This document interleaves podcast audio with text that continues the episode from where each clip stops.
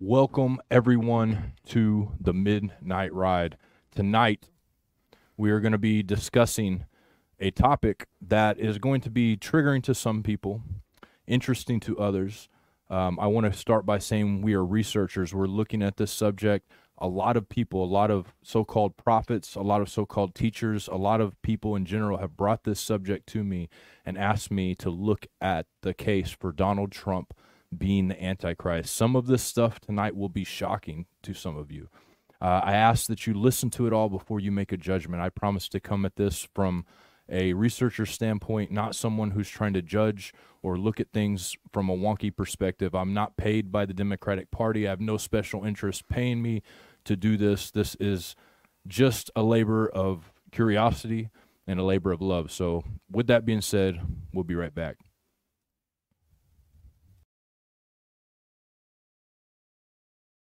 And I stood upon the sand of the sea and saw a beast rise up, rise up, rise up. Who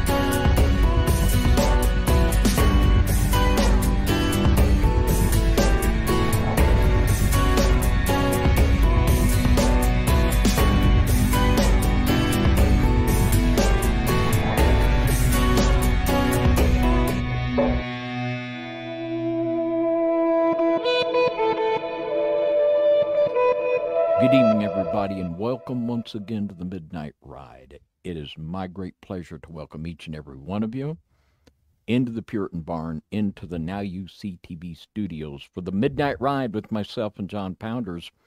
Tonight, could Donald Trump be the Antichrist?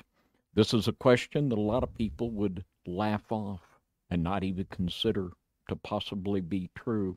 We're not saying yes, we're not saying no, but we're saying maybe it might be worth a look.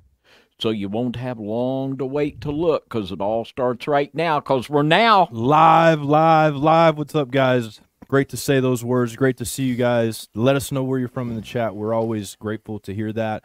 Uh, make sure you subscribe if you haven't subscribed. Hit the notification bell. I've had a lot of people message me and say that they keep getting unsubscribed and they're not getting notifications.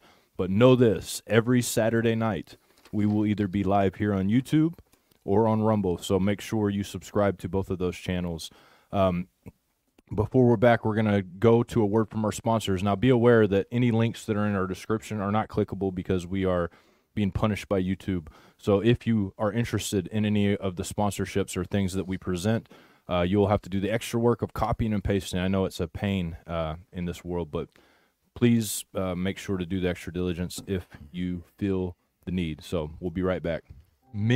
Many mainstream companies put dangerous chemicals in their products that contribute to disease and disability. This is why it's so important that we take care in the products that we consume. The skin is the largest organ in your body and it is the covering to your temple. Our sponsor tonight is Sugar and Spice Soap Company. They create all natural and biblically clean soaps and beauty products. They even have a soap for Midnight Ride listeners. Use coupon code NYSTV to receive 10% off all your purchases. Link in the description. If this is true, then our country is in a lot of trouble. we would have these trips, these special trips. But he said, my, my daddy takes the bodies to the grocery store and he grinds them up and puts it in the hamburger. And nobody ever knows it. How can kids six, eight, ten years old be describing rituals that come from a book like the like the Book of the Dead?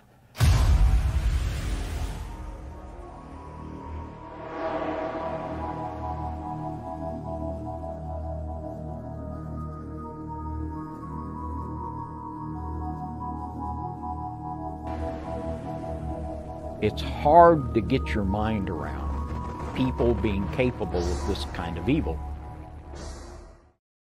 All right. I also want to give a shout out to Truther Fit. This is where the Prey hat comes from in this hoodie. Um, or we have Midnight Ride hats. And actually, you know what? I just remembered this. We have on our Midnight Ride mugs, which unfortunately I don't have here with me right now. We are doing a 50% off deal for the mugs for anybody that uses the code hashtag Torahead. Now, if you don't know what Torahead is, it is a derogatory term that uh, was given to us by a certain pastor for not wanting to celebrate Christmas. So we, we're going to wear it proudly, just like Christian was originally a derogatory term. Torahead, hashtag Torahead, 50% off our Midnight Ride mugs, which are awesome, by the way. So, with that being said, David, do you have anything else that you'd like to uh, say before we get started? Or any any things coming up? Well, we do have a very special broadcast we're very excited about uh, Sunday night, tomorrow night on our FOJC Radio Rumble channel. A young lady, uh, 22 years old, Gillian Stone, will be doing her first presentation on FOJC Radio. It's called "The Origin of the Hail Mary." Uh, it's going to be uh, it's going to be worth a look. It's going to be uh, very good, and uh, tune in and support the young lady. Support the young lady. She's got a pretty big Instagram audience as well. she so that's a good does. thing. She's she's very impressive, and we're looking forward to her FOJC radio debut debut here. Looking forward to it. Very good. So, with that being said, guys, I think we can get started on tonight's topic. I do want to preface this topic um, with something because I think that it needs to be said. Now, I'm not here to slam anybody. I have talked about the possibility of Charles being the Antichrist and his bloodline ties and all of that stuff. We discussed that. We discussed numerous different possibilities. Um, so we're not singling in this, and I never said for sure that I believe King Charles or any of those people are the Antichrist. But I think it's great to look at possibilities and great to look at ways that we can be deceived, so that we do not be we're not deceived, so that we don't fall trapped to those errors. And I and I want to really impress this on you. I am not a Democrat. Never voted Democrat in my entire life, locally, state, federal, none of that. Okay, ever. Um, not being paid by any liberal parties or anybody like that to do this because the election is coming up. I'm simply presenting information that's been put before me that is really, really interesting. And I think that you guys will find that interesting if you're an honest person and you like intrigue and you're curious like myself and David. What do you think, David? Well, uh, I don't vote anymore, but when I used to vote, I would vote Republican. I'll have to say, my mother voted Republican all of her life, but ever since she passed away, she's been voting Democratic. Yeah. Wow. Yeah. That that's that seems to be happening to a lot of people lately. Um, for some reason or another, we won't mention why because you know. Anyways, with that being said, we're going to be talking about uh, first thing we're going to be doing. We're going to be looking at this video that was done by, and it's just part of the video. It was a long video, so I condensed it down to a few minutes, and we're going to be looking at this information of Trump's bloodline that he presented. We'll be commenting to that. Plus, we have a lot more other stuff uh, to present and show you guys that is super intriguing and, and really um, kind of disturbing and scary in a way. But at the same time, with that with that disturbing, disturbing, scary information for those of us that are in the light, for those of us who have hope in the Messiah, this is information will be enlightening, I believe. So we're gonna go ahead and, and start this video. And David, if there's any point you want me to pause this video and say, "Hey, pause, I want to say something," please do, uh, Yes, sir. because Robert Sepehr is not a believer. He is a anthropologist, a human anthropologist, um, and he has a lot of stuff that really uh, lines up with the stuff that we've been studying. It really makes sense from a broad range perspective of the world. So here we go. I'd like to point out some interesting facts about President Trump, whose paternal ancestry is traceable to Bobenheim am Berg, a village in southwestern Germany in the 18th century. Its residents are known as Palatines. Their historic coat of arm is the Palatine lion, with its tongue extended, a red crown, symbols of their ruling families as seals, and also on the Bavarian coat of arms. Bavaria's origins date back to Celts and Suebian groups. The Celts identify as one of the lost tribes that entered Europe and the Suebians should sound familiar to my readers as in Swabia or Neuschwabenland, the area of Antarctica annexed by the nationalist Germans and central to Operation High Jump, the classified post World War II military invasion of Antarctica by Allied forces. So I'm going to pause it just for a second because this is something that we've discussed. We've discussed this operation and all of that. Um, when it comes to what happened over there, a lot of people don't even know what that is, New Schwabiland. They have no um, idea at all.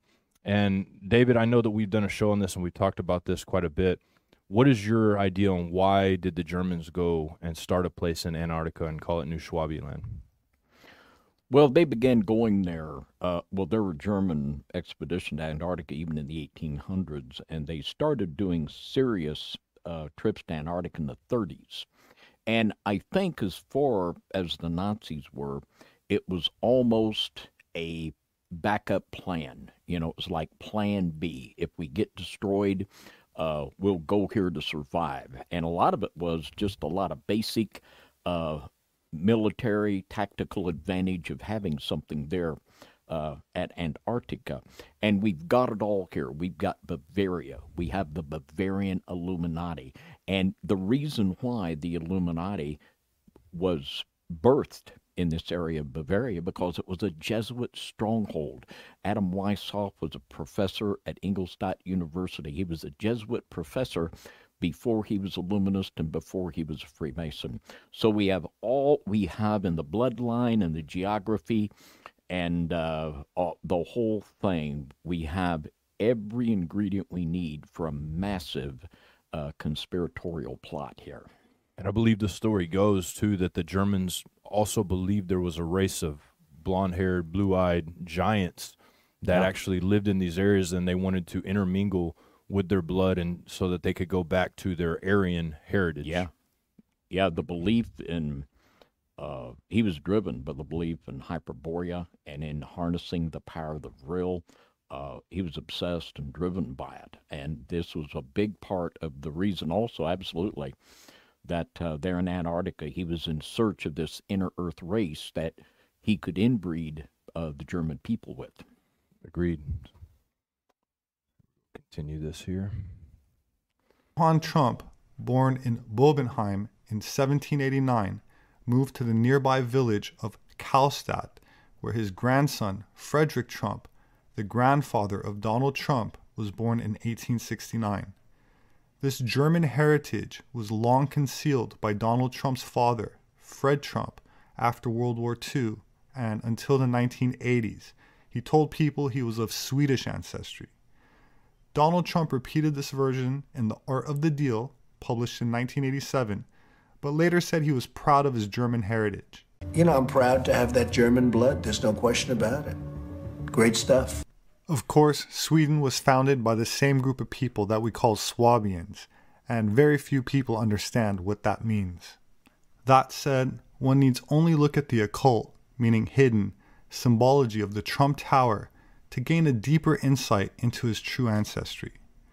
Completed in 1983, it has an official height of 664 feet, but if you count its spire, however, it raises its height to 666 feet. While 666 is called the number of the beast in most manuscripts of Revelation, a fragment of the earliest papyrus gives the number of 616 as the original number of the beast. In a Kabbalistic context, 666 is a positive holy number associated with light, or the sun, and the heart chakra.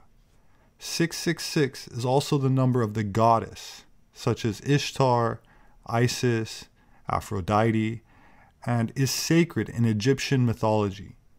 It's related to sex, fertility, and motherhood. That said, Trump Tower also features an inverted triangle made up of trees or bushes. An upside down triangle is also a symbol of the goddess. In alchemy, it means water or the divine feminine energy. And if you look closely, you'll see that the trees are arranged in three rows of six, making up the three sides of the triangle. I'd like to also point out that the tree itself is a sacred sex symbol, from the tree in the Garden of Eden to the fig or Bodhi tree associated with Buddha and enlightenment, which is really a reference to Tantra. Above this inverted triangle of trees, we see seven pillars rising. If you count the points at the top of the building, you'll notice there's seven, which in Tantra are the number of chakras in the human body. In astrotheology, there are seven gods, meaning the five visible planets with the naked eye, plus the sun and the moon. In Islam or Sufi cosmology, there are seven heavens and hells. And of course, in the biblical context, it's the seven days of creation. In a more esoteric perspective, seven has to do with sacred geometry. As Pythagoras tells us, the number seven is, quote, the essence or first principle of things. The famous G in the square and compass symbol is publicly regarded as standing for God or the generative principle, but in esoteric context, stands for the seventh letter of the alphabet, which alludes to the ancient esoteric tantric practices. A self proclaimed Christian, he's also an initiate that, like the Freemasons and Rosicrucians, subscribe to a lineage based on the heritage of the Knights Templar, who claim descent from High Temple priests of Jerusalem, whose ancestors fled into Europe after the destruction of the temple and introduced Kabbalah into European secret societies, which for a time was regarded as alchemy. This ancient Aryan bloodline goes back to the Magi of Mesopotamia and priests of ancient Egypt, who, according to German textbooks up until 1945, were regarded as the true origins of the Nordic people. During the Holocene, as indicated by the yellow circles on this map, who eventually migrated north into Europe and Scandinavia. This should also help to explain why Trump uses the lion symbol, as I've already explained about his ancestry, Germanic bloodline, and occult significance he incorporates into his architecture, as well as his personal allegiance to an ancient Kabbalistic network that is misunderstood by many and completely unknown to most. It goes back to Babylon in the sixth Before, before this guy, gentleman David Livingstone, speaks, uh, is there anything you would like to comment, David, towards what we just heard here uh, about Trump's bloodline and the possibility?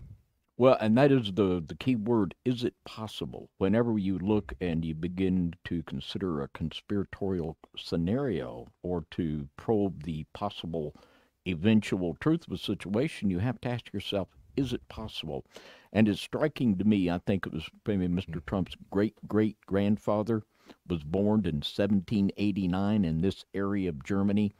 This was 13 years after the Illuminati was formed in this very area, and we had there uh, the the Rothschilds, and we see deep. You've already shown here the deep ties we have uh, with the Trump family and the Jewish people.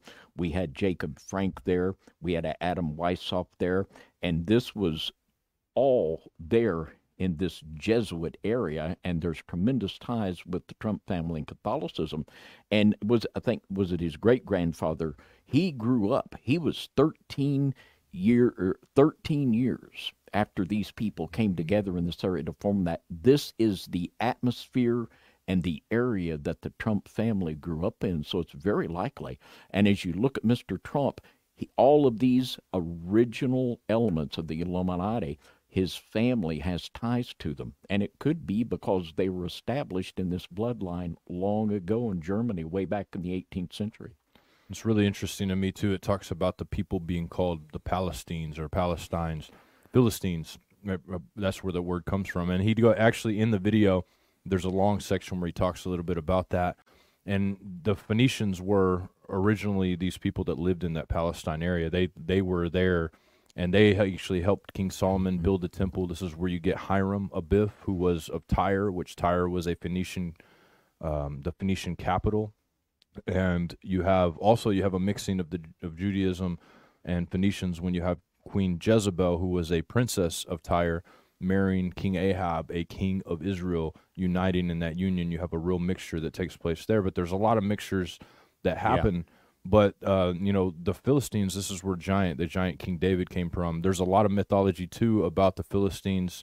Um, you know, after what happened with Samson, they took on upon a cult of their own to grow their hair out and grow their beards out because they thought because Samson got this power through the Holy Spirit, they thought that they could conjure this power through their long hair and through all of this stuff. Yeah, and that is a definitive link with the tribe of Dan and also with the Merovingian Yes. bloodline. Yeah. Definitive uh, stamp there. Yeah, and he talks a lot about the tribe of Dan in the actual original video. A lot about that. There's a huge section, and I almost included it, but um, I think that you know we've talked a lot about that. You actually did a show about the serpent tribe of Dan Yes, not sir. that long ago, and and I think Yes, that people, sir. if you get a chance, to go check that out. You'll really find interest in that one, I believe. So continuing, this is David Livingstone. This is something he speaks to, and I and I included this in here because I thought that it was really interesting, something we could speak to. century BC, uh, the development of a uh, tradition that merged the worship of underworld gods with the Babylon history, Babylon history of magic and astrology, and uh, so this is basically what came to be uh, in in the Jewish tradition came to be uh, known as Kabbalah. Basically, it's it's a hierarchy of Judaism, and so it's you know they the early practitioners would present themselves to the world as merely being an interpretation of Judaism, as basically as a way of disguising their apostasy from Judaism. And what it's based on is the idea that Solomon uh, had learned magic somehow from, uh, you know, basically some kind of discarded entities, demonic entities of some sort, and that he used that power to build first of all that he had um, a sigil or you know the um, the, the star of david or the star of the, sim, the sorry the star of solomon was a six morning star which he used as a seal to con- on a ring apparently to control these demons. And then he used his control over these demons to build the temple the temple of solomon so there is a legitimate Orthodox tradition in Judaism that looks forward to the rebuilding of the temple as you know part of fulfillment of Bible prophecy uh, with the return of the Messiah. And there's a parallel satanic tradition, occult Kabbalistic tradition, that uh, also aspires to rebuilding of the of the third temple, but uh, their Messiah is the uh, is the Antichrist. So that's why when uh, you look at a group like the Knights Templar, for example, who are, which is really where modern Western occultism begins. They are founded again on the idea of this reconstruction of the temple. Their place in history was appropriated by the Freemasons, who continued this concept of uh, of rebuilding of the temple. So they're called Masons, but it's also found, of course, in the Book of Revelation which turns out to be effectively used uh, as a template uh, for them to follow. And this is according to Albert Pike, who is was the who wrote Morals and Dogma. He first of all he's the Grand Master of uh, Scottish Rite Freemasonry, wrote the Morals and Dogma, which served very much as a as a kind of Bible uh, Freemasonry. And he explains that the Book of Revelation is a Kabbalistic book, a coded book, and so effectively it outlines the plan that they are to follow. So they want to actively work towards fulfilling Bible, Bible fulfilling Bible prophecy. Especially right up until modern times, you look at the history of the Kabbalah. It's based on the belief that the the the, the sons of God, uh, or the Anunnaki, the Anakim, uh, were offspring of the sons of God and human beings, and so that this this uh, this superior race they're, they're called in the Zohar, they're called, in fact, in the Bible, they're called the mixed multitude. And it's the Zohar that associates them with the, the sons of God. And so the this mixed multitude is the Aryan race.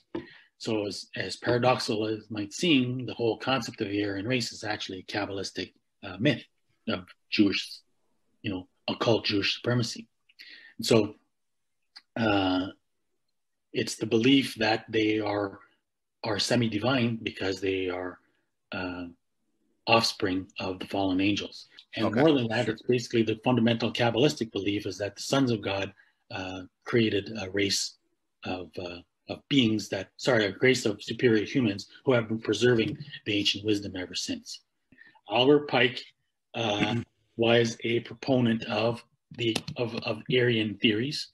He later became a member of the Theosophical Society, which of course was headed by Blavatsky, who was the most recent proponent or you know elaborator of the of the Aryan myth, the mythology that the Aryans are uh, survivors of Atlantis, who originally descendants of the sons of God, Anakim Anunnaki, who had preserved the ancient wisdom, quote unquote, Kabbalah uh, since that time. The the when the lost tribes uh, get scattered, they get scattered to the land of the Medes in and all the way into Central Asia. Now, So I'm going to pause it for just a second because I want to make mention of what he's talking about here about these bloodlines that believe that they came from the Anunnaki. Um, I did a broadcast not that long ago about the Anunnaki and about the Fisher Kings. The Fisher Kings believe that they come from these Atlanteans, these these things that came out of the water, such as Dagon, uh, Poseidon, whatever, and they intermingled with mankind, taught men different things, and even created their own race of man to use as slaves so that they could gold uh, mine gold. And so what he's talking about here is emblematic of everything that we have come to find out as well that this is the story of Genesis 6. This is the story of what happened when the watchers came and manipulated the DNA by having children with the wives of earth and also they manipulated the DNA of animals. Is there anything you would add to that, David? Well, all of these things that on the surface don't seem related, you can you can look at the Vikings, uh, you can look at the Celts, you can look at the Gauls, and all of these different uh, people that produce these religions that seem so similar. They're similar because they all come from the same source, and all of these people come from a common heritage and a bloodline and all of the religious beliefs harken back to that original belief of the fallen angels and you can see very evident traces of that in all of these peoples Yeah, agreed. And we'll watch the rest of this, and is almost over, and then we'll uh, go on to the next. Because this is this is interesting though. This gives me a. If you watch the whole video, it'll give you a lot to, lot to look at as far as the tribe of Dan goes. But like I said, David did a really, um, really great show on that too. So if you're interested in in a, what more about the tribe of Dan and their mixture and what the Bible says about them, I mean, the Bible talks a lot about the tribe of Dan and their uh, and their absence from the 144,000. that's where supposedly they intermarried with the Scythians. They eventually migrate to uh, Europe, where they become Scandinavians and Scots. Sure, and That- then you had the Picts and the different the Celts and so forth. The Scandinavian descendants of Odin, and the Vikings and the and the, the Scots, particularly in Isle Orkney, which is where the Sinclairs come from, and that's where you get this this uh, you know heritage of Scottish Rite Freemasonry. The Aryans, these Aryans or whatever this these descendants, the descendants of the Anakim become the Canaanites. Sure, and, the- and of course we know the Canaanites are very industrious, right? They would they would bring business and trading all around the world through their boats and so forth. Phoenicians, yeah, Phoenicians, correct. lost tribes uh, who are you know among the Scythians that are considered really the the descendants or the Aryans, the source of the Aryan people. So you have the simultaneous history, which is weird. Why basically you've got you know it's it's a it's a Jewish esoteric mythology which produced the Aryan race, while also uh, yeah that produced the Aryan race. So you have this dual path of you know this like legitimate uh, Jewish descent simultaneously this competing uh, opposing uh, Aryan descent, but they seem to uh, feed the like- Bro- brothers or cousins, right? And then they're both masters of the horse, you know, Yeah.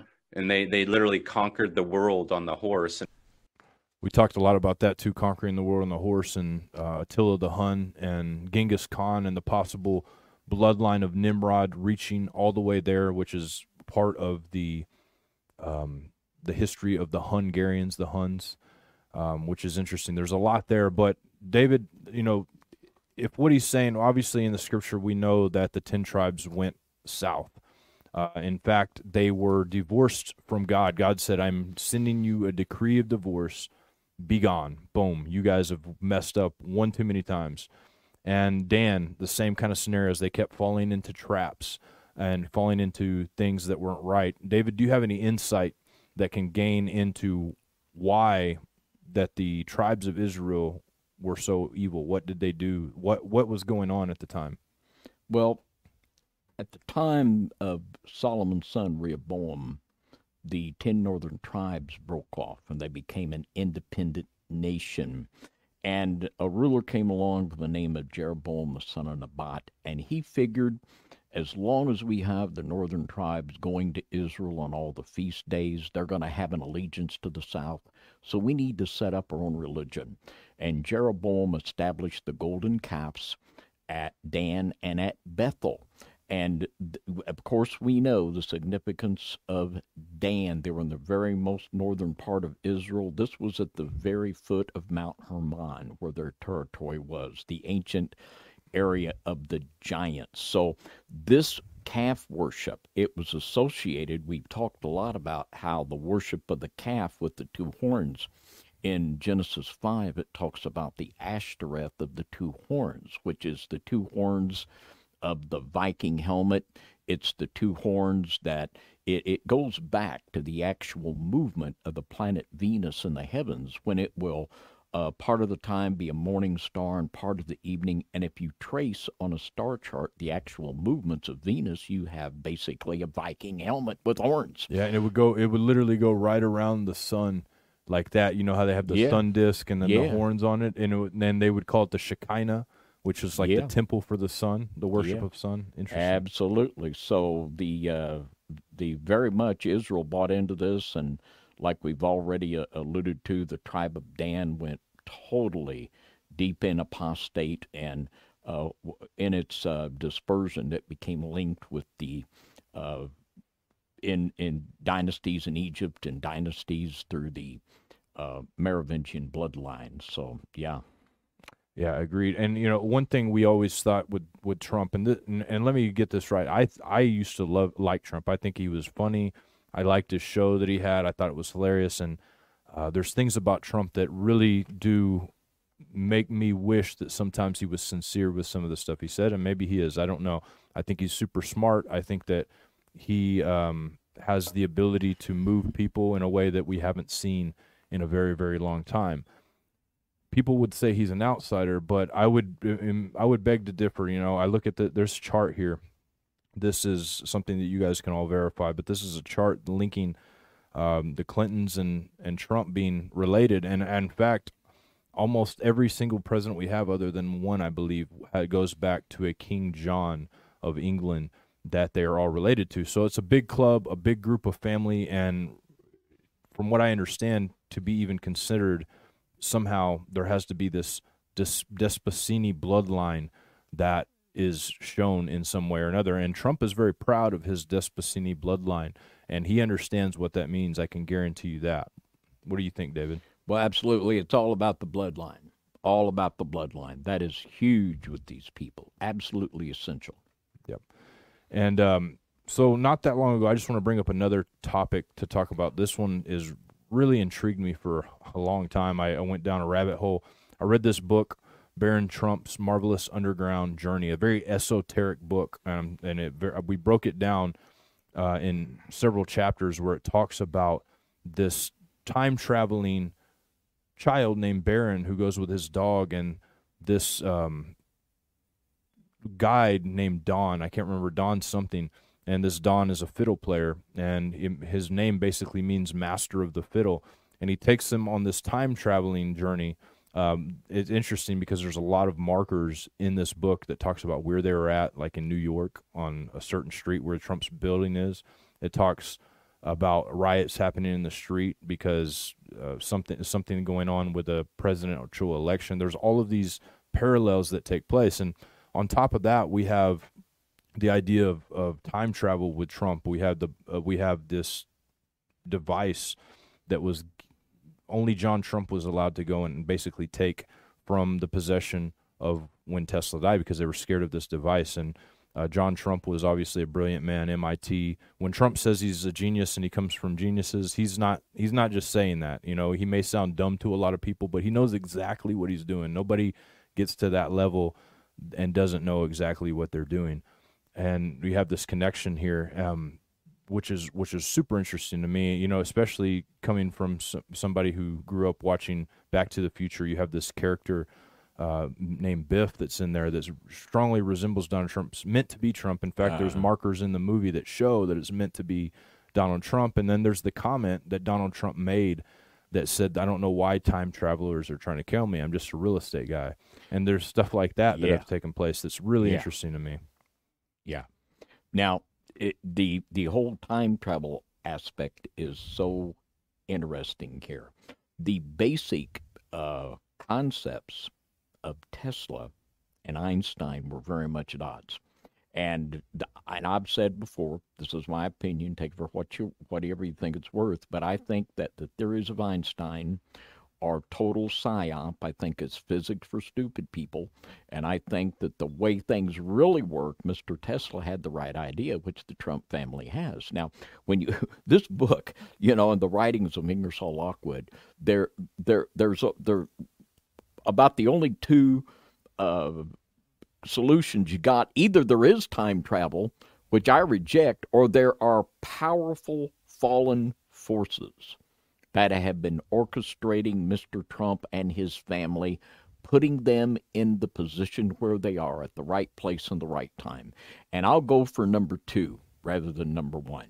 And the things that you see, the things you've shown already, I mean, the the the 666 symbology all over that. And another thing Mr. Sepehr could have mentioned in the seven spires, the seven levels of heaven mm-hmm. that reach up to those 72 cosmo craters. So, yeah, yeah, um, yeah. It doesn't pass the smell test here. No, not at all. I think that I have more questions than answers. I remember that in the video where he is speaking about a the World Trade Centers that are going to be a plane's going to hit them out of the sky, blow them up, and this was before 9/11. You know, speaking to these things, and um, he he's had this long term game. And one of the things that one of the the Livingstone guys said in the video, um, he said that there's been an orchestration by this Illuminati, by this uh, illumined ones, these these bloodlines, and they've been playing this orchestration in a way to where they know exactly what's going to happen. They play it out. They try to do it according to Revelation. Uh, I was just reading a book about Janus uh, by Joseph uh, Farrell. Joseph Farrell, mm-hmm. and it explained the way that they would design theaters, and it mentioned William Shakespeare a lot and this ideology of being able to captivate the world through music, through theater, through all of these different means. And when I look at the way that a lot of the stuff that he did to get to his fame and get to his ability to be able to be president, I see orchestration. I see a well planned, timed orchestration. When he was at his highest level of fame, is when he entered into that arena, which he had been building his whole life. We even saw an interview when he was on Oprah where he was speaking about if he ran for president, he would only run if things got bad, and you know, just program that into the minds of so many people. So with him so far, and we still got lots to go. I'm only three slides in here, but there's a lot here that is unanswered for me, and, and really, and really kind of captivating, to say Absolutely. the least. Absolutely. Yeah. So we'll go on to the next slide here. A connection, David, that you pointed out with Donald Trump in a in a show that you did. We did actually did this one on Rumble because we talked a lot about subjects that aren't really as um, welcome here as they would be there. But I wanted to hone in on the Roy Cohn connection, his connection with the mob, his connection with intelligence as well, with the casinos. David, you did an entire episode on this, one of the best episodes on the subject that I've ever seen. Can you please speak to this connection with the intelligence, maybe even his connection with Epstein and Roy Cohn? Well, uh, in uh, 1983, well, I won't, I, early 80s, I'll not give the date, I'll get it wrong, but Roy Cohn became Donald Trump's lawyer, and he was Mr. Trump's brother's lawyer before he became Donald's lawyer. And Roy Cohn was the mob lawyer. Everyone knew it. He was the lawyer for the mob. That Mm-hmm. Tony Salerno and all of them, the mob lawyer. And Roy Cohn was feared. I mean, people were afraid of him. Most people, when uh, if they would hire Roy Cohn for a lawyer, they would just drop their lawsuit. They'd drop out because he was known he could make people go away. And Mr. Cohn was uh, open homosexual. He had many homosexual lovers, and he was he became a Republican, and he would go to conservative Republican events that were supposedly pro-Christian, pro-family, even in the White House when the Reagans were there, and he would take his homosexual lovers with him as dates, and no one would say a word. That's how feared Roy Cohn was, and Roy Cohn and. Uh, there you have the slide of the JFK assassination video, which is on Now You See TV Rumble. I would encourage you to take a look at that. You'll, uh, I don't care how many books you read on the Kennedy assassination, you'll hear things said there you've never heard anyone say before. Now, Roy Cohn was connected with Permindex, and Permindex was, according to uh, Roy Garrison, uh, or no, Jim Garrison, who investigated the JFK investigation and principally responsible for organizing the assassination of JF Kennedy. Roy Cohn was a lawyer and a financial contributor to Permindex. And we cannot directly connect Mr. Trump with the JFK assassination, but through Mr. Cohn, he definitely is in, connected with the same groups and surrounded by the same groups. Mm-hmm. At the time Trump Tower was built, there was a concrete strike in New York City, and the the smart advice from the architects is you build Trump Tower out of all structured steel. But everywhere they could do it to where the building wouldn't fall down, they put concrete instead of steel. At that time, there was a concrete strike. No one in New York City could get concrete. Donald could get concrete, and he got it from Fat Tony Salerno. He owned the concrete company. Uh, Donald got his concrete from Fat Tony, and by the way, Roy Cohn was Fat Tony's lawyer. Roy Cohn, Roy Cohn was Trump's lawyer, and they could be seen in this time period out together at uh, restaurants. You know, so you know it. Uh, you know, the old sniffer don't uh, doesn't pass the smell test with me. Uh, Mr. Trump's a shark. I mean, he cut his teeth on real estate and casinos, and one of the one of the stated goals of Permindex was to establish gambling casinos. So when Roy Cohn of Permadex hooks up with Donald Trump, what does he do? He starts building gambling casinos. The group, widely to be res- uh, responsible for the orchestration of the assassination of Mr. Kennedy.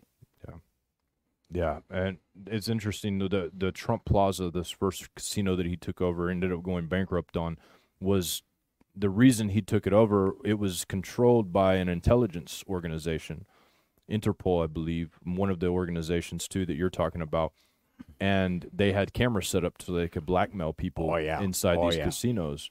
This is where we also find his relationship with Epstein a little interesting yes. because I, I, I personally believe this. I believe there's enough evidence to say that uh, Donald Trump and Epstein were together in intelligence, gathering intelligence on opponents because Yeah. this is the name of the game. This has been his name of the game since his first casino, um, which is interesting to me. I, I think that we have a lot there that people may or may not uh, totally understand, but I think that if you looked into those connections uh, with this, you might find something that you were really um, surprised to hear. I would think. What do It is a deep, deep rabbit hole. And there at the Trump Plaza, there was a Jewish billionaire, and I can't recall his name.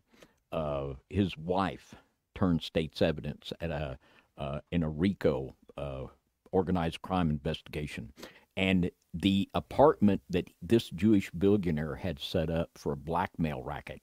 Roy Cohn took that over, and J. Edgar Hoover would show up at the parties there in drag. You know, that's just a fact. J. Edgar in drag at these parties. And they had also, uh, there was a Catholic cardinal there. And I mean, it's a, it's deep, it's dark, it's ugly. So yeah, Donald will just buy the hotel. So, you know, it's, it's not pretty. It's not pretty. It's ugly.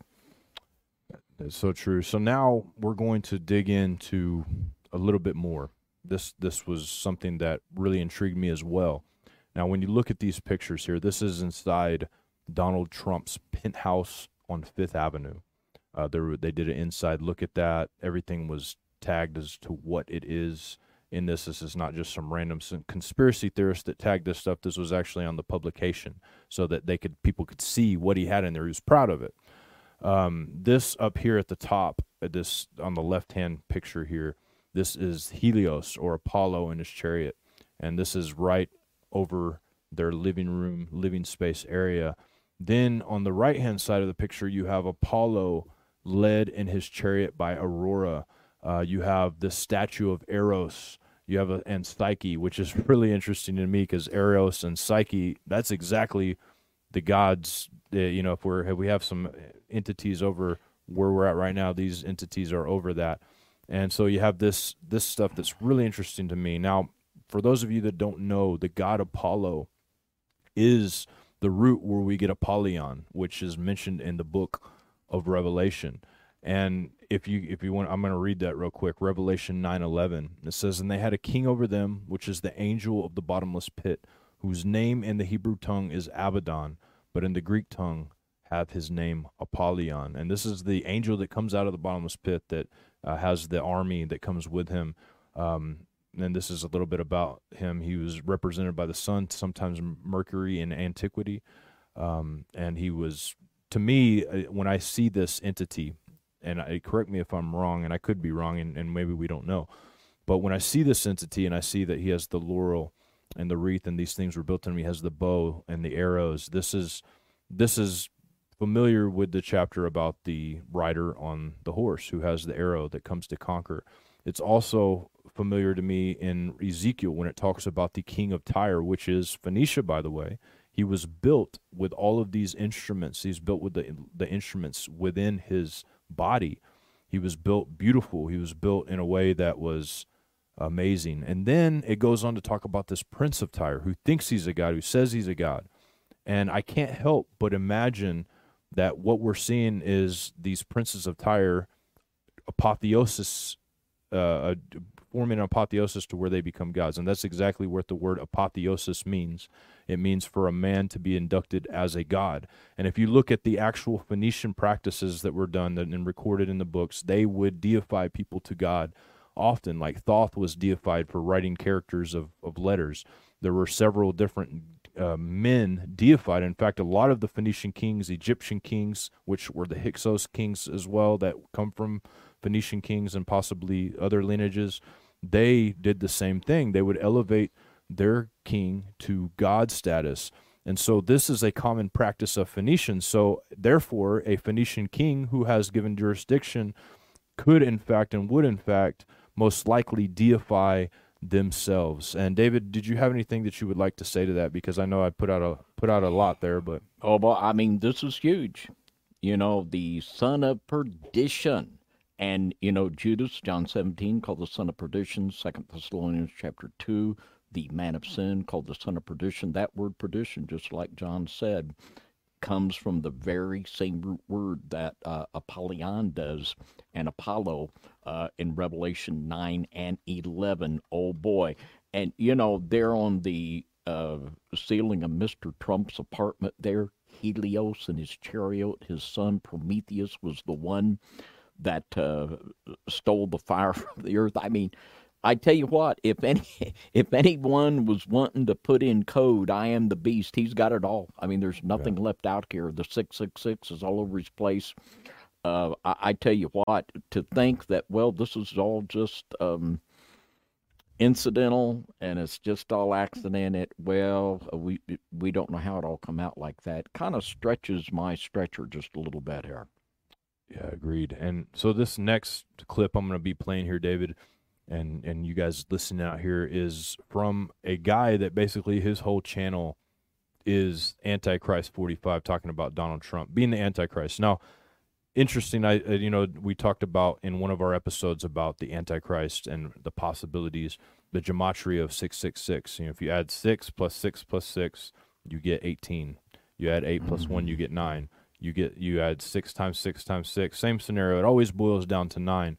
Number 45 president boils to nine, which is interesting. But his whole channel is dedicated toward this. I took a small snippet.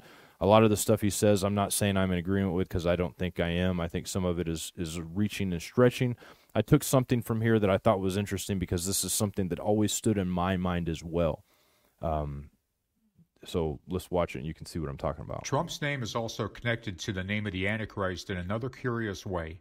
The word Trump actually appears twice in the King James Bible, in Corinthians and again in 1 Thessalonians. In both instances, the word Trump means trumpet. Why is this important? In the book of Daniel, the Antichrist is specifically given the name of the little horn.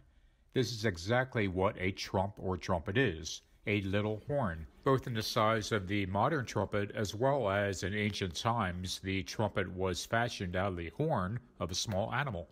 Here's what Daniel saw in his vision I considered the horns, and behold, there came up among them another little horn. In this horn were eyes like the eyes of man, and a mouth speaking great things. In Daniel's vision, the Antichrist is given the name of the little horn but we're also specifically told it has eyes like a man and a mouth that speaks great things. So it's quite clear that we're talking about an actual person. This person, the little horn or little trump, is a man with a big mouth who will boast great things. Nobody can do it like me. Nobody. Nobody can do it like me. Honestly.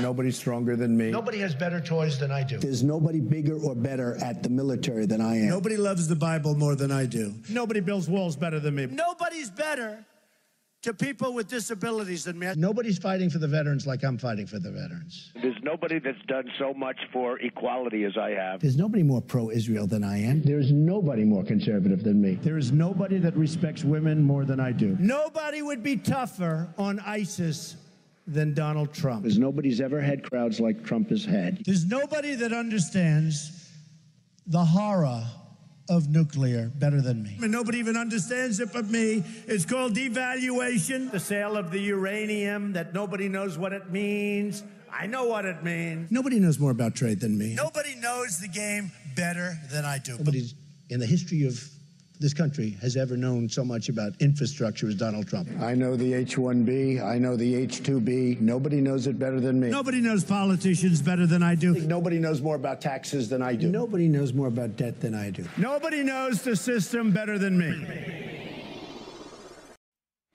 So one thing we can learn from that is nobody does it better than Donald. You know, Yeah. um, and and nobody has a higher opinion of Donald Trump than Donald Trump. right. That guy's ego is big as all outdoors. and this was just some of the light stuff, but I've heard many boasts, you know, um, from Donald Trump himself out of his mouth and um, many ways that he's been able to manipulate the situation, which I get as a president. A lot of them do that. He's the first that I've seen boast in the way that he boasts. And to me, it's just an interesting insight into that. I, I think that, you know, it can't be ignored the the boasting activity. Also, let's just I'm just going to say this. We don't have to mention more about it, but Operation Warp Speed, Palandine. Uh, there's a lot, you know, a lot of policies that are kind of scary there, guys. If we're being honest, so Yes, uh, sir. all right, so John five forty three. I am come in my Father's name, and you receive me not. Another shall come in his own name, him you will receive. Now that's one thing I've noticed about Trump. His name is one of the most well known names in the world, especially right now and especially during the election. Even before that, he was topping the charts with his TV shows. His name is on every tower. He makes sure to put his symbolism on everything in uh, the world. And we'll find out a little bit more about some of the places that he's been allowed to have his symbolism at as well. Um, David, do you want to say anything about that uh, before I go to this? This is No, a no, right ahead. this is a video of Alex Jones saying that he thinks that Donald Trump might be the Antichrist. I don't know, and if he was controlled opposition, he didn't know it. He got sucked in. So I wanted to eh, put this on here, and I think he had the right idea there. I think he did get sucked into controlled opposition, and I think that um, it's with a man of his fame, it's hard not to. So I think that he had the right idea here. But anyways, let's watch it. but but now he's transcended just being about positivity uh, into something messianic which which i mean if you, if you get a snapshot of trump he's a dark person but also, uh, uh, it, it, I mean, look, look, look. If anybody could be the Antichrist, and I don't think he's the Antichrist, but he's he's the type of of, of person. Also, Elon Musk. Uh, I mean, there's some definite dark energy around Trump, and I and I, and I know if, if I was ever controlled opposition, it was unwittingly uh, being uh, sucked into it. And I think the jury's out on Trump, but they are definitely scared of him. So. But when you look at that and you see what he said there, um, to me, it's you know, yes, it's Alex Jones. He says all kinds of stuff. He's very vocal, uh, and you know, been a vocal presence in the truther community for as long as we can remember. For him to say something like this after being used by Donald Trump, uh, he even talked about January 6th, how you know he knew it was a setup from the get go, and he had tried to tell Donald Trump, "Don't you know you're you're doing this and that," and he he believed that it was set up for a reason. Yeah. David, you got anything? No, I'll uh, I'll just hold my thoughts here. But but more moments. All right, so I'm gonna show you guys this video as well. I think that this kind of just shows a little bit that I thought was an interesting way he would word stuff. But in Matthew six twenty four it says, "No man can serve two masters, for he will hate the one and love the other, or else he will hold to the one and despise the other. You cannot serve God and mammon." Now I remember the the the show, the Celebrity Apprentice, and all the the money, money, money, money song. That's that's what I think of when I think of Donald Trump. He's all about his money. This is a video of him being braggadocious about that. So You know, a little thing I was talking about today. You ever notice they always call the other side, and they do this up the elite. The elite. Why are they elite? I have a much better apartment than they do. that's not us laughing in the background. That's another guy reacting I'm smarter than they are. I'm richer than they are. I became president and they didn't.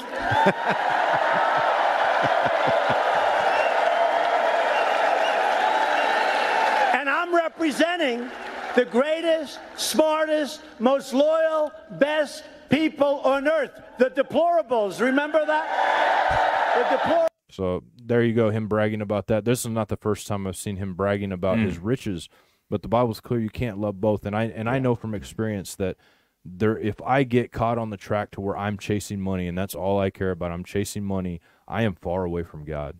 And I'm not even thinking about what he wants me to do. I Yeah. know that that's the reality for humanity in general.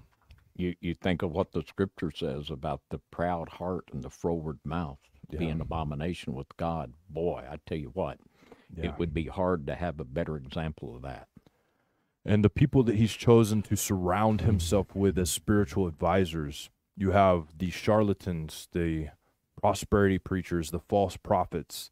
Um, he used Paula White as his main spiritual advisor. These people are false. They say falsehoods. All the people that prophesy around Donald Trump that were all false prophets he surrounds himself with. He surrounded himself with these prosperity preachers that believe that your holiness is equal to how much money you have. You have to, if you're not blessed with money, then guess what? You're not holy. You've got some problems. This is their idea of prosperity. It doesn't go over very well in third world countries, but it goes it goes over pretty well over here in America. It's pretty amazing. And I'll say something here, and this is all me. I'm speaking totally for me here, but I'll just ask a quick because this will be incendiary, but it's me uh, on me here. But why can't you know? Here's Mr. Trump with all of these outrageous things. We've got mob connections. We've got all of this blatant symbolism. Very few people will even consider the fact that Mr. Trump could be the beast. Why? They think he's a Christian. Mm-hmm. And there are false Christian leaders that are giving him the facade and the cover of Christianity. Mm. Now, why couldn't Germany see Adolf Hitler coming? First time Adolf Hitler run for office, over 80% of the Christians voted for Hitler. Over 80% of the evangelical Christians.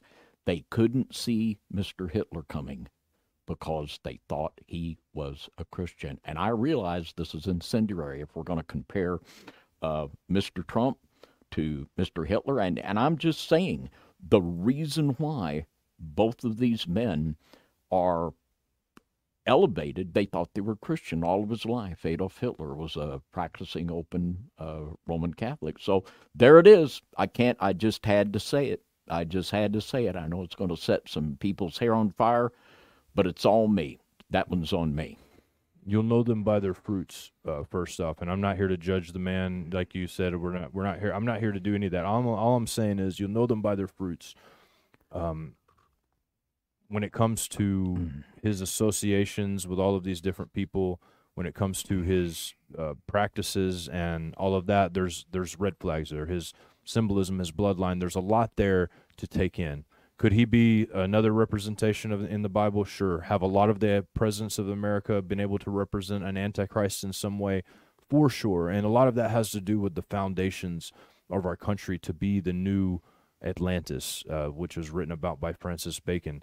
This is this is the goal of this reality. Why do you think every year in the inauguration they do the raising of Osiris ritual? Why is it an inauguration right there in front of this phallic symbol, giving a nod to Nimrod?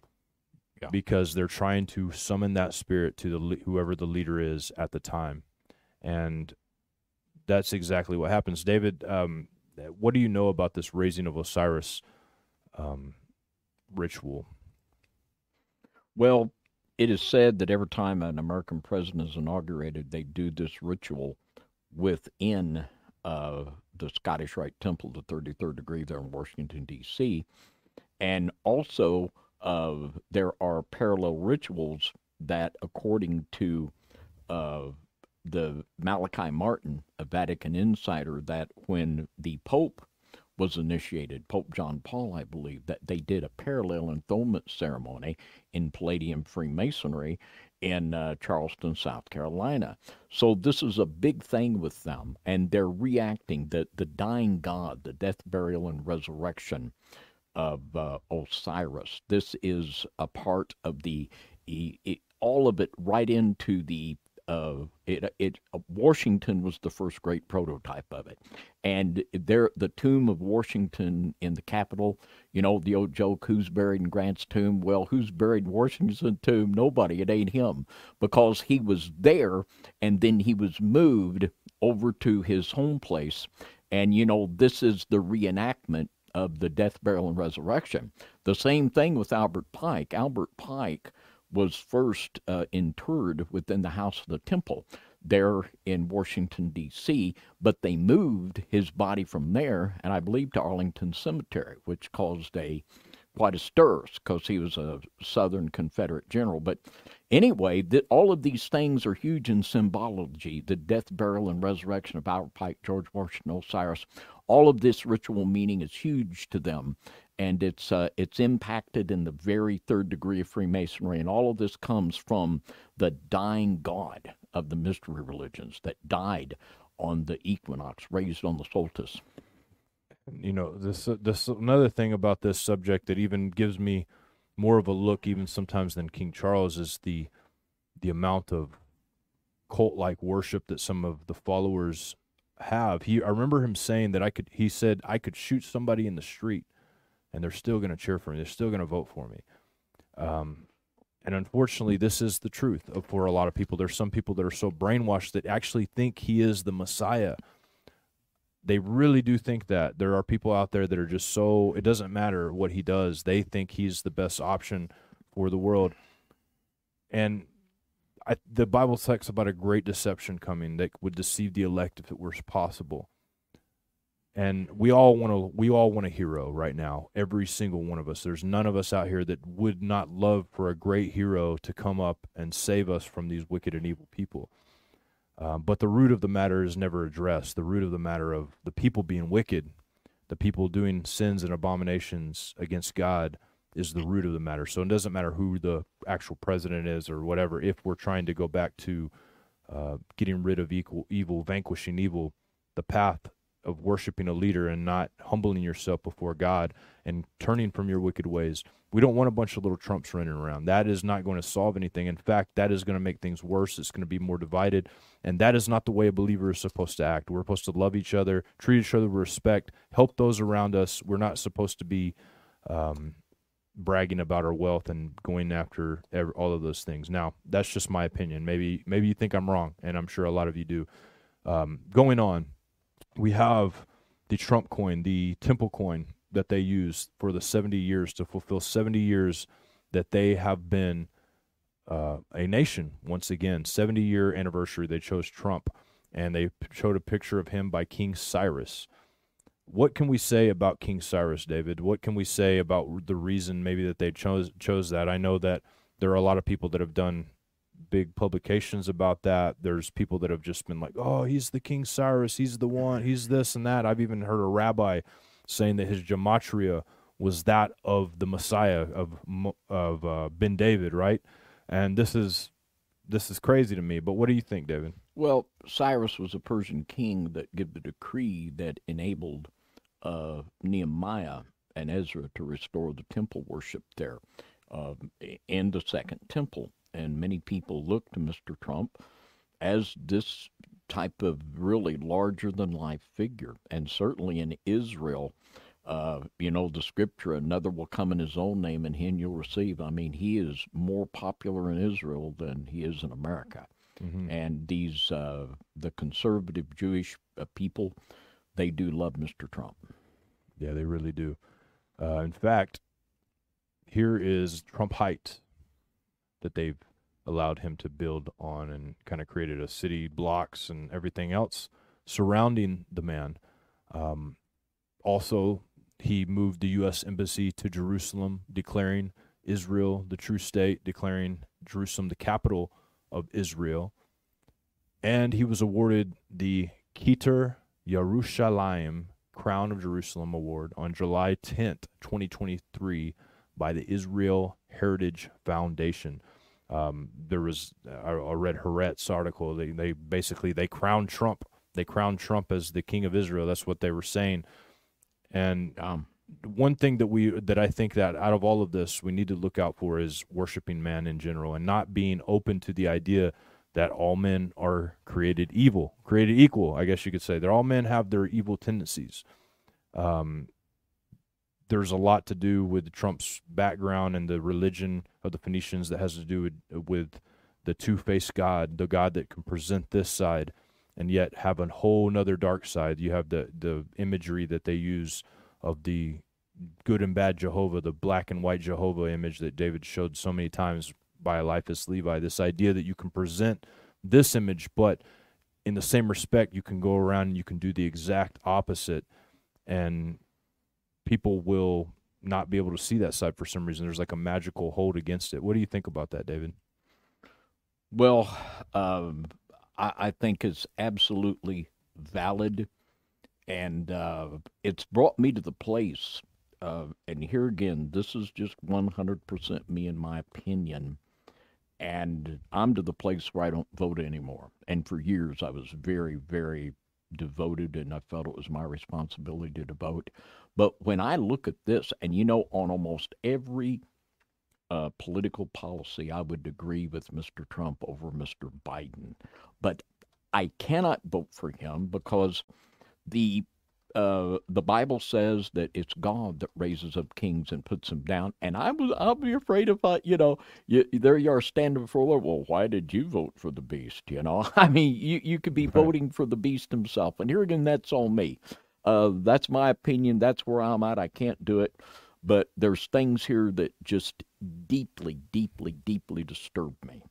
Yeah, and they you got to remember the Phoenicians always had this kind of deal with Israel to build this temple, to do this. And I think this is Trump. He's called the builder. Oh, yeah. He's the, the builder. builder. And this he's is exactly builder. what we're seeing right in front of our face. The symbols are there, the naming's there, um, the signs are there.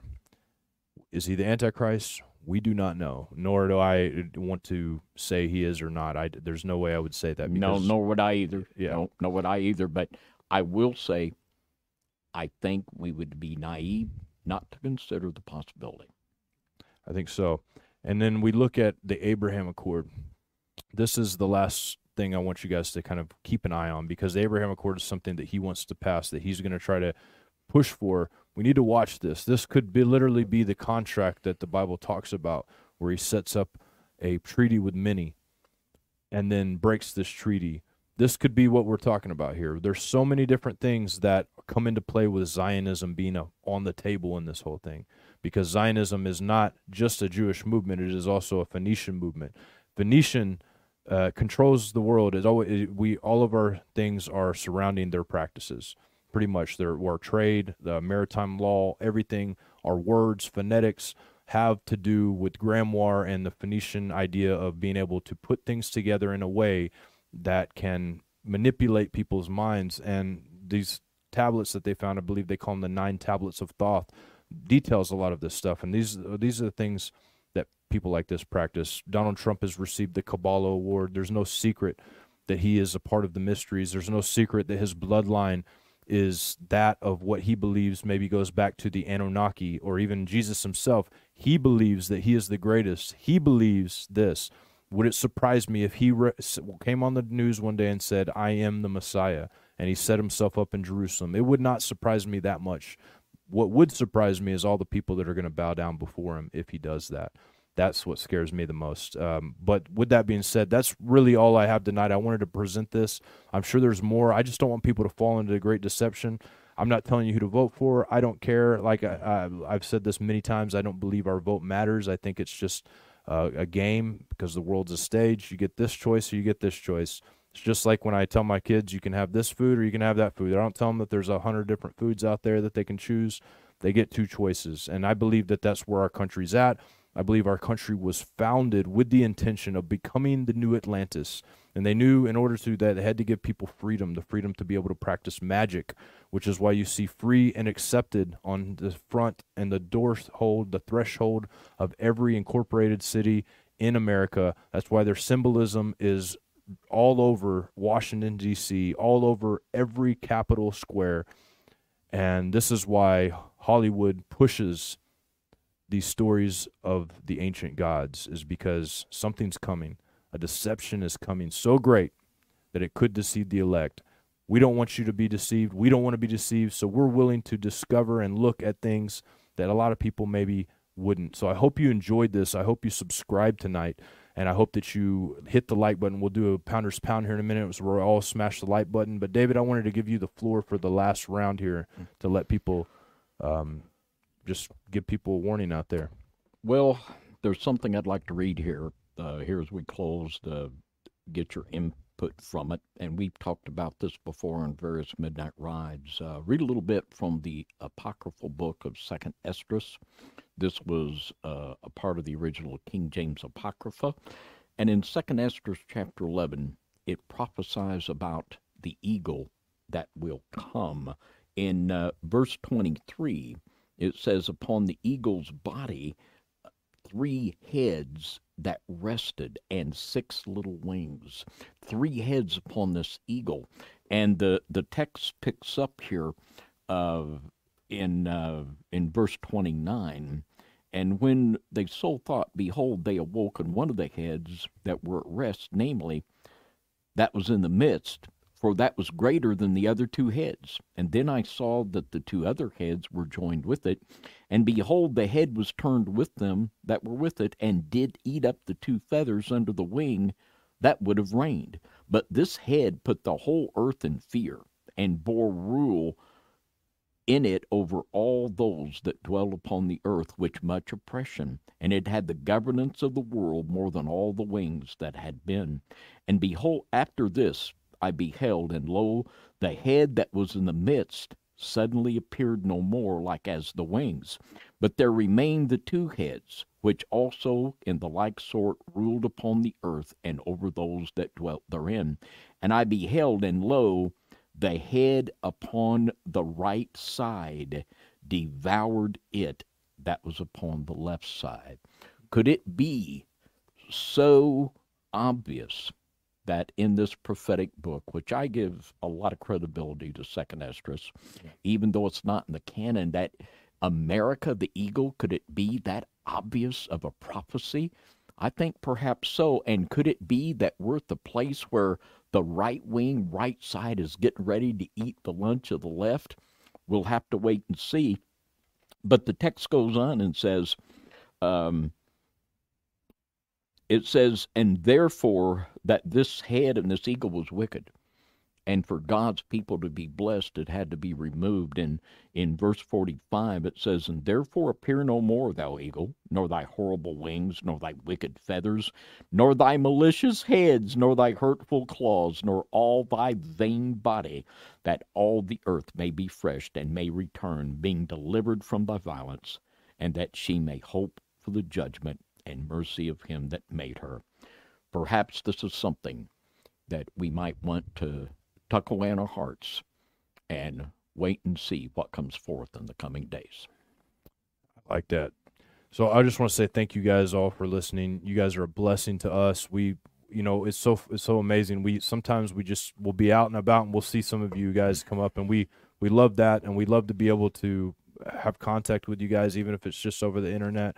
But you guys are such a blessing to us, man. You don't understand because there's so many people that hate the truth. There's so many people out there that want nothing to do with it. So to have an audience of people who actually do desire the truth, who are willing to look at the things we say like Bereans and not just accept us as a cult leader. I hate Yeah. I hate that about certain aspects of Yeah. those out there. You guys are not like that and we love that and that's why we're here for the truth. Yeah, tonight we're not telling you how to think. We're just encouraging you to think and to consider some other possible scenarios. Amen. That's always the go. So we're gonna do what we call the pounders pound. That's where we pound the like button on the count of three all together. If you've already hit it, good for you. There's already a lot of you that have. Thank you so much. But we're gonna do it all together and we're gonna see the numbers jump and we're gonna feel the presence of the like button. So on the count of three, David, let's count it down. One, two, two, three. boom. Boom. About knocked my computer monitor over there with that one. So thank you guys so much. Uh, David, end us out.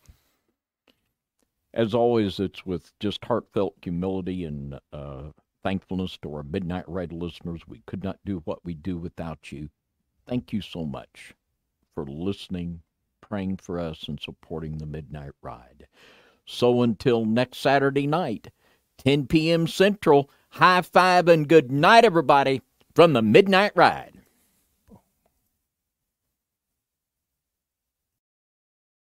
And I stood upon the sand of the sea and saw a beast. Rise up, rise up,